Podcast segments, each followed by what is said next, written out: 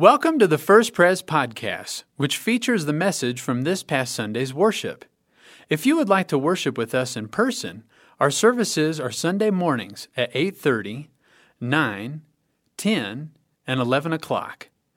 You can learn more about First Pres at www.first-pres.org. Who knows?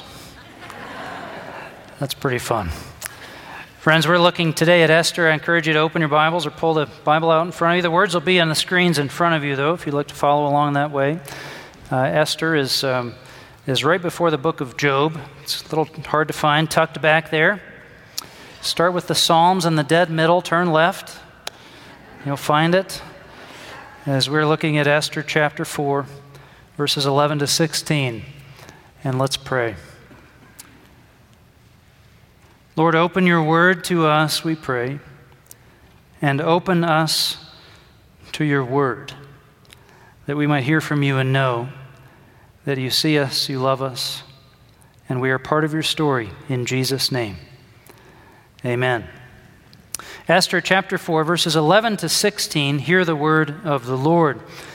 Esther speaking. All the king's officials and the people of the royal provinces know that for any man or woman who approaches the king in the inner court without being summoned, the king has but one law that they be put to death, unless the king extends the gold scepter to them and spares their lives. But 30 days have passed since I was called to go to the king. When Esther's words were reported to Mordecai, he sent back this answer Do not think that because you are in the king's house, you alone of all the Jews will escape. For if you remain silent at this time, relief and deliverance for the Jews will arise from another place, but you and your father's family will perish. And who knows but that you have come to your royal position for such a time as this? Then Esther sent this reply to Mordecai Go, gather together all the Jews who are in Susa, and fast for me. Do not eat or drink for three days, night or day. I and my attendants will fast as you do. When this is done, I will go to the king, even though it is against the law. And if I perish, I perish. We're grateful for God's word. Hey, does my story matter?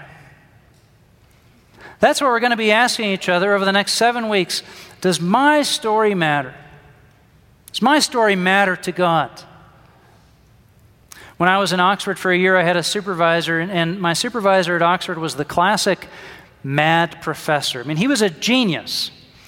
Uh, he could tell you the use of a particular Greek word anywhere in the classical corpus of the Greek language in the ancient. I mean, he's a genius.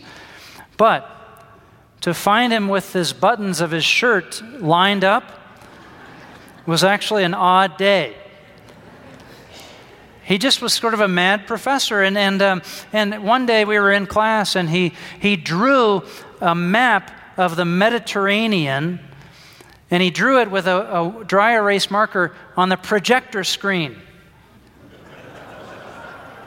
he drew the whole thing before realizing that wasn't the whiteboard. And we all just thought, well, he's a genius.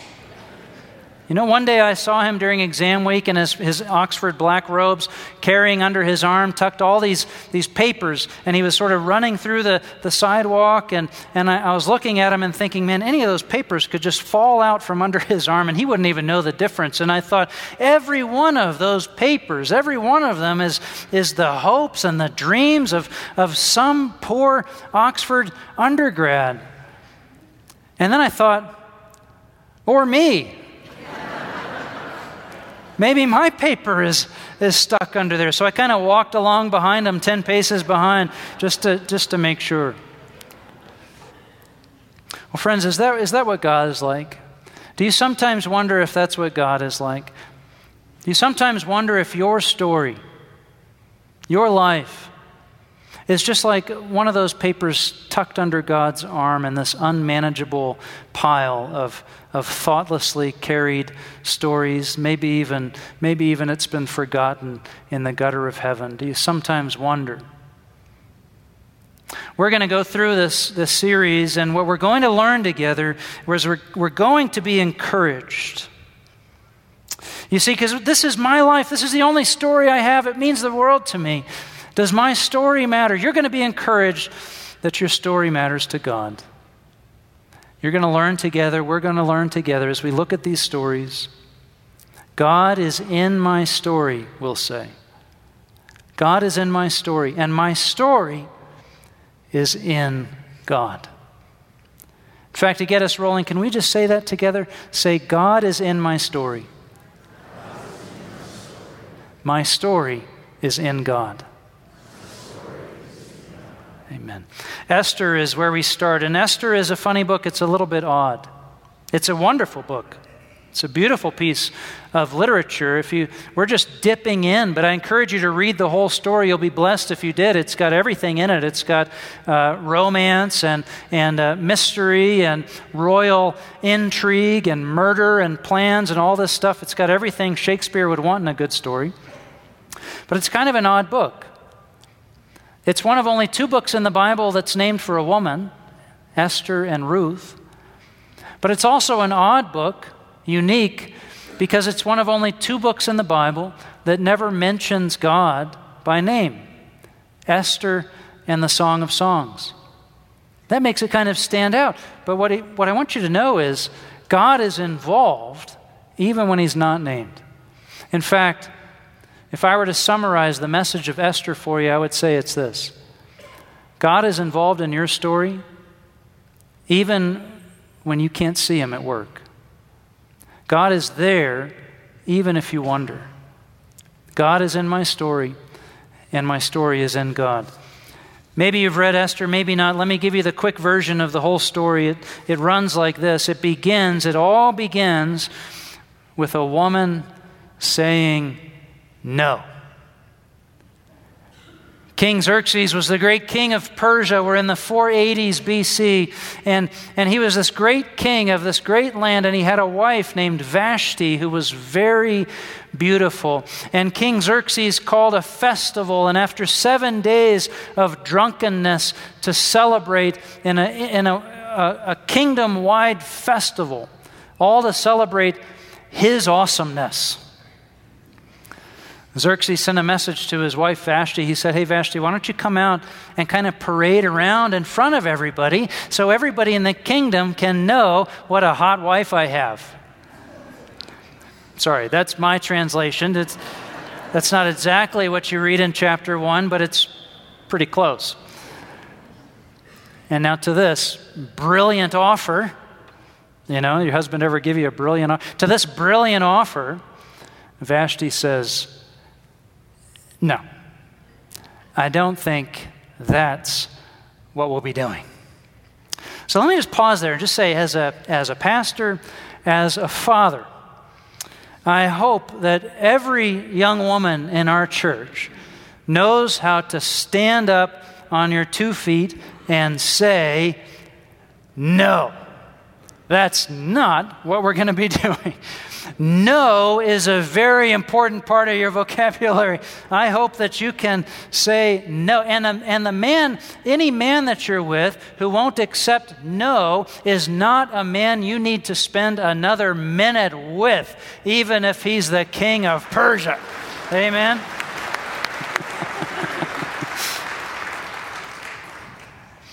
and that's a little lighthearted. Saying no is funny, but let me say this very a little bit more seriously. If you, if any of you, uh, young women, if any women, if any of you in this church, if you are in a position where someone in power and authority is pushing on you, is, is pressing on you, making you feel uncomfortable, pushing you into places you don't want to go, I want to tell you right now, I want to say very clearly you give me a call. I trust every one of our pastors on our staff. You pick one of the pastors on our staff and you give them a call. First Pres is coming to get you out of that situation. It's not right. Amen. Vashti, thank you. uh, Vashti says no. That's very important. And in the middle of that, in God's providence and God's mysterious way of being a part of the story, even when you don't think God is part of the story, in this moment of principle, in this moment where Vashti says, No, I'm not going to be a part of that. That's ridiculous. I'm not going to do that. When Vashti says that, this moment of principle, this moment of rightness, it opens up a window for all that happens next. And Vashti is dismissed. And Xerxes runs a, a, a, a, nationwide beauty contest to find a new wife. And Esther wins. And so, Esther, by virtue of her beauty, by that gift alone that she has, by that gift alone, she is elevated to this position of queen. But there's a lot more to Esther than what meets the eye. Esther's Jewish, she's part of the covenant people of God. And she was hiding that part of her story. The Jewish people were living in Persia as a conquered and marginalized people, hidden in the shadows, out on the margins of Persia, this great ancient kingdom. Esther was part of the people of God. Esther was also adopted. We don't get the, the whole story of her original family, but we know that she had no father, no mother to care for her. And so it was Mordecai, her cousin, who stepped forward and said, I'll adopt uh, my cousin Esther. I'll bring you into my own home as my own daughter. I'll make you my own. And so she's adopted into his care. See this now.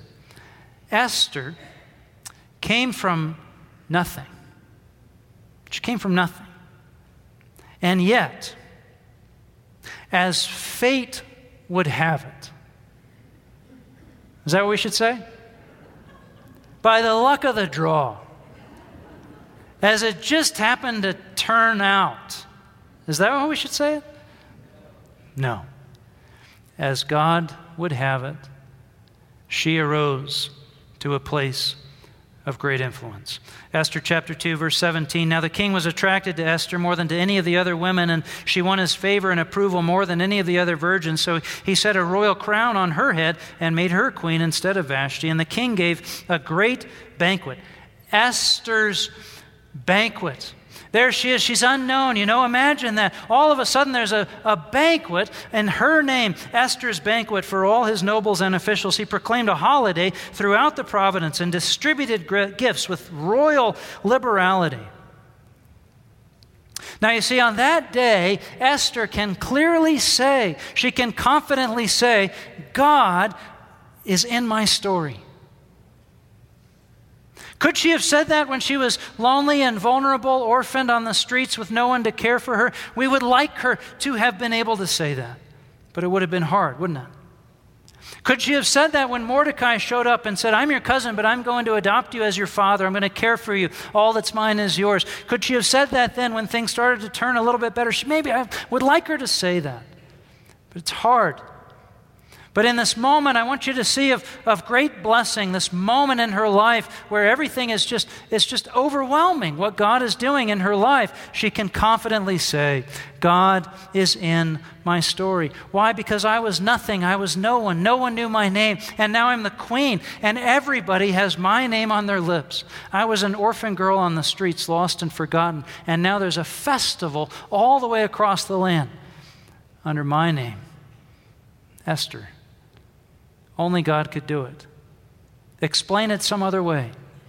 She could confidently say, God is in my story. Can you say that? God is in my story.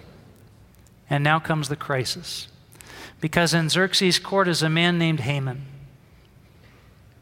And out of a lust for power and out of hatred for Mordecai and all the Jewish people, Haman decides to launch a plan to kill all the Jews in the empire and take what they have for himself and for his network of friends. See, some people ascend to power by stepping on the vulnerable. Others give themselves away and wait for God to lift them up.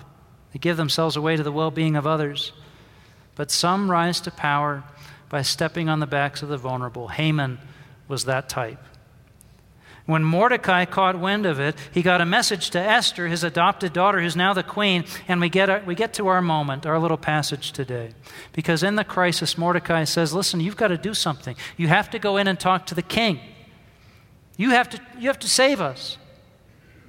No one else is going to advocate for us, Esther. And so we come to this moment Mordecai tells Esther, go on in there. But Esther is not so sure because she hasn't been invited to see the king for 30 days. And, and even though she's the queen, she can't come in and see the king whenever she wants. And if she walks in uninvited, she could have happen to her what happens to anyone else in that case. The king could just say, I'm finished with you, and have her killed. So here comes the challenge. Here comes the clarity in the crisis, in the moment of truth. Friends, it's also the moment where God shows up. Mordecai challenges her. He says, If you don't do it, God will get it done in another way. He says it like this, verse 14 For if you remain silent at this time, relief and deliverance for the Jews will arise from another place. But you and your father's family, who's that? Well, that's Mordecai. and his family, you and your father's family will perish. And here we go. And who knows? But that you have come to your royal position for such a time as this. Who knows? There it is. That's our title verse. That's our, that's our series. We're asking, who knows? Somehow, in God's providence, God is writing a story, and we can't see all of it. Who knows but that God has you right where you are, just so He would have His person, He would have His woman, His daughter, His, his woman ready to do the right thing at the right time, for the right reasons, for the glory of God. Who knows? Who knows? But that God has you right where He has you to bring glory to His name. Are you willing to find out?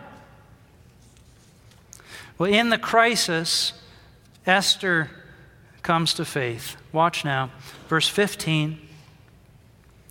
Then Esther sent reply to Mordecai. You see, I think she had to think about it. She had to pray about it. You know, Mordecai, give me a second here. And she prayed about it. She comes to a position of resolve.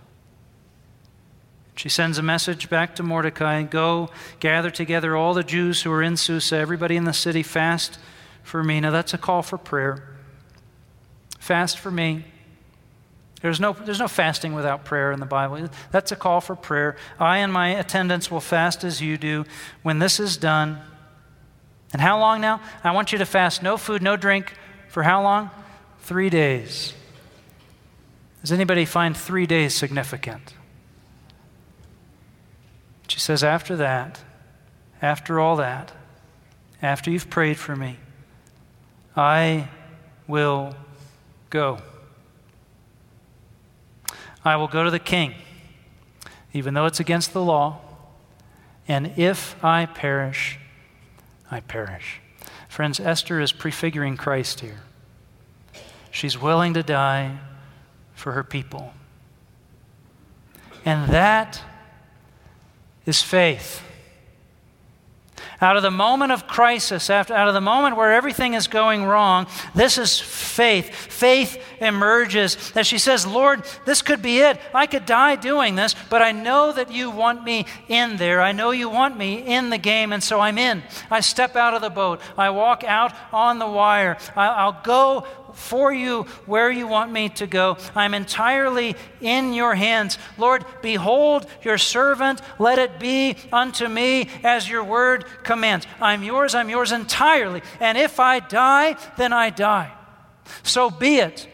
My life is in your hands. And can't you just hear Jesus coming along and whispering into Esther's ear? For whoever would save his life will lose it, but whoever loses his life for my sake will save it. Or you and I, if we're believers this morning, if you've given your life to Christ, then we can say back to Esther, we can say with Paul, we can say, For I have been crucified with Christ. It's no longer I who live my life isn't given over to God in a partial way. It isn't just some of me that belongs to God. My life is given fully over to God. I have been crucified with Christ. I no longer live. The life I now live in the body, I live by faith I live by faith in the Son of God who loved me and gave himself for me. See, this is faith. This is faith emerging in the moment of existential crisis. This is faith that says, I give my life to Jesus. It's a life in your hands, God. And if I die, I die. I'm not getting out of here alive anyway. And so all I have is yours. Lord, I'm yours. Esther, maybe she looked back at that moment and she could see, looking back in her life, she could see God is in my story. She had evidence of how God had moved in her life. And she could see, you know, I was nothing. I was, I was nobody, and God made me who I am. All my story makes sense building up to this moment, you know? And she could look back and say, God is in my story. And all this comfort and, and, and wealth and privilege and renown and influence, God did all this. I was nothing, and now I'm queen. God is in my story. But, friends, you can't come to faith until you're able to say, My story is in God. She could look back and say, God is in my story, but it's only in this moment where she says, I'm going. And if I die, I die. It's in this moment that she's able to say, My story belongs to God. I'm in your hands, Lord. You write your story for your glory. I may be, Lord, uh, part of something that I don't, I don't fully understand. I don't know why this is happening. I don't know why I have to risk it all again. Maybe you're in a place in your life where that's where you are. You say, Lord, I don't know. I don't understand why. Everything that I've done, I've amassed, everything that I am seems to be on the table again. I'm risking it all again. Why? And you don't know. You don't know. But you say confidently, Lord, I know you're in my story. And Lord, I know my story is in you. I give you my life. I give you my all.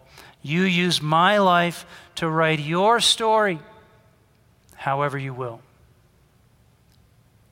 Well, Esther, she does it, you see.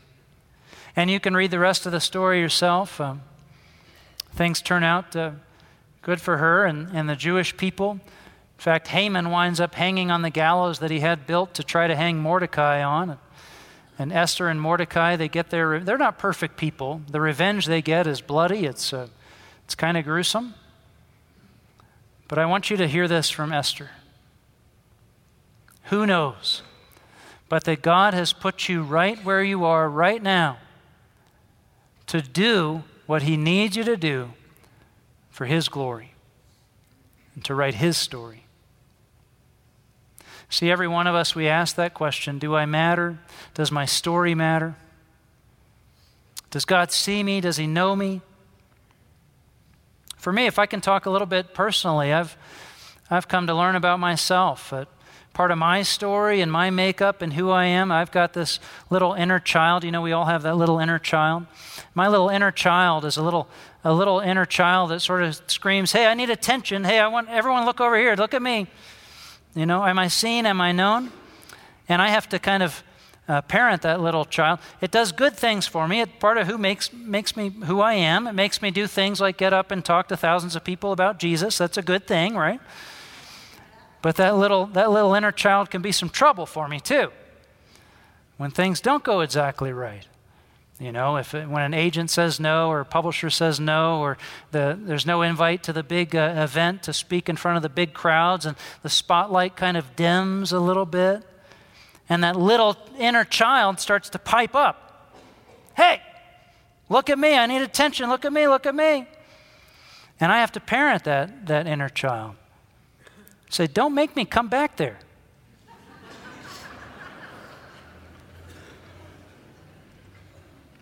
Maybe you relate to that. So I keep a post it note on my, on my computer screen from Psalm 138, verse 8. Maybe this will encourage you. It says, The Lord will fulfill his purpose for me. His purpose. His glory, His story, not mine. Your steadfast love, O Lord, endures forever. Maybe you don't have the same little affliction I have, but but we all ask that question Does God see me? Does God know me? Does He care about my story? Listen, your story matters to Him. One of my favorite moments in the Gospels is when Jesus was trucking along in this big parade to go and heal a very important man's daughter, a leader in the synagogue. And a woman reached out from the crowd and touched the hem of his cloak. And she had been bleeding for 12 years and she was healed. And Jesus stopped everything and he turns and he finds the woman. And in Mark chapter 5, verse 33, we say, Then the woman, knowing what had happened to her, came and fell at his feet and, trembling with fear, told him the whole truth. Another translation says the whole story. And Jesus sat down and heard the whole thing. He made everybody wait to hear the whole story 12 years of suffering. Do you think that took a minute? And Jesus listened. He cares about your story, He knows your story, He sees you, He loves you. I was watching um, National Geographic channel about these scientists that are tracking the emperor penguins and waiting for the little emperor penguins that are born out of those little eggs and, and they grow up and then they're big enough to jump into the water. And they were trying to film the moment where the emperor penguins jump into the water. It's crazy. And these divers who dive down to film that, they got under the ice and they found this incredibly beautiful undersea garden. Here's some pictures of it. All these beautiful colors and this coral and these plants and, and flowers and and they were amazed. Up above, you know, it's Arctic. There's two colors, white and black, and frozen. And underneath this beautiful tapestry, these beautiful colors. And you think, what a waste. You know? Why would God waste all that beauty and the the subarctic sea. Well, what does that tell you? God knows every one of those pieces of coral. He knows every one of those colors. He made it. He knows every one of those plants. If God has regard for the coral under the Arctic Sea, how much more does He love and value you and know your story? You, who He sent His Son to die for, He knows you and He loves you. I want to close with this. I got a card after Easter, and I want to share this story with you. Not the name, I'm just going to share what was written in the card. It said, Dear Pastor Tim, having turned away from God for over 40 plus years, and only opening my heart and mind to Him in May of last year and accepting Jesus as my Lord and Savior in June. Your sermon yesterday hit home. I know God used you to talk directly to me yesterday as tears of joy flooded my eyes and fell from my face, cleaning me of all my doubts and fears. And God told me through you how much He loves me. And for me to stop searching for why I turned away and to embrace Him through Jesus and focus on following and trusting in Him unconditionally. Thank you so much for being His voice, not only to me, but to so many others who are searching. P.S. We are thrilled to have just joined First Pres. Man, what an incredible card to receive. And why do I read that? Not because it has anything to do with me. I read that because I want you to know that's what God is doing. As we come and we do what we do and we worship God, God is doing what He does, and He is touching and changing lives. And 40 years of wandering away from God, do you think that took a minute? God knows that story, and now He's redeemed it all. And it's all become part of a story of His glory and His grace. There may be someone here this morning sitting right next to you who wonders Does my story matter to God? Does He see me? Does He know me? I want you to know this morning God sees you, He knows you. God is in your story. Will you let your story be in God? Let's pray together. Lord, thank you that you know us, each one of us, that you love us.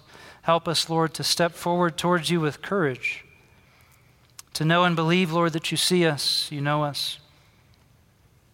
And Lord, we know that there is something beyond this commitment, that there is life to be had behind our bold commitment to put our, hand, our life in your hands. And so we pray, Lord, that you help us, that you reach out to us, grab a hold of us, and help us to know and believe that you love us and know us, each one.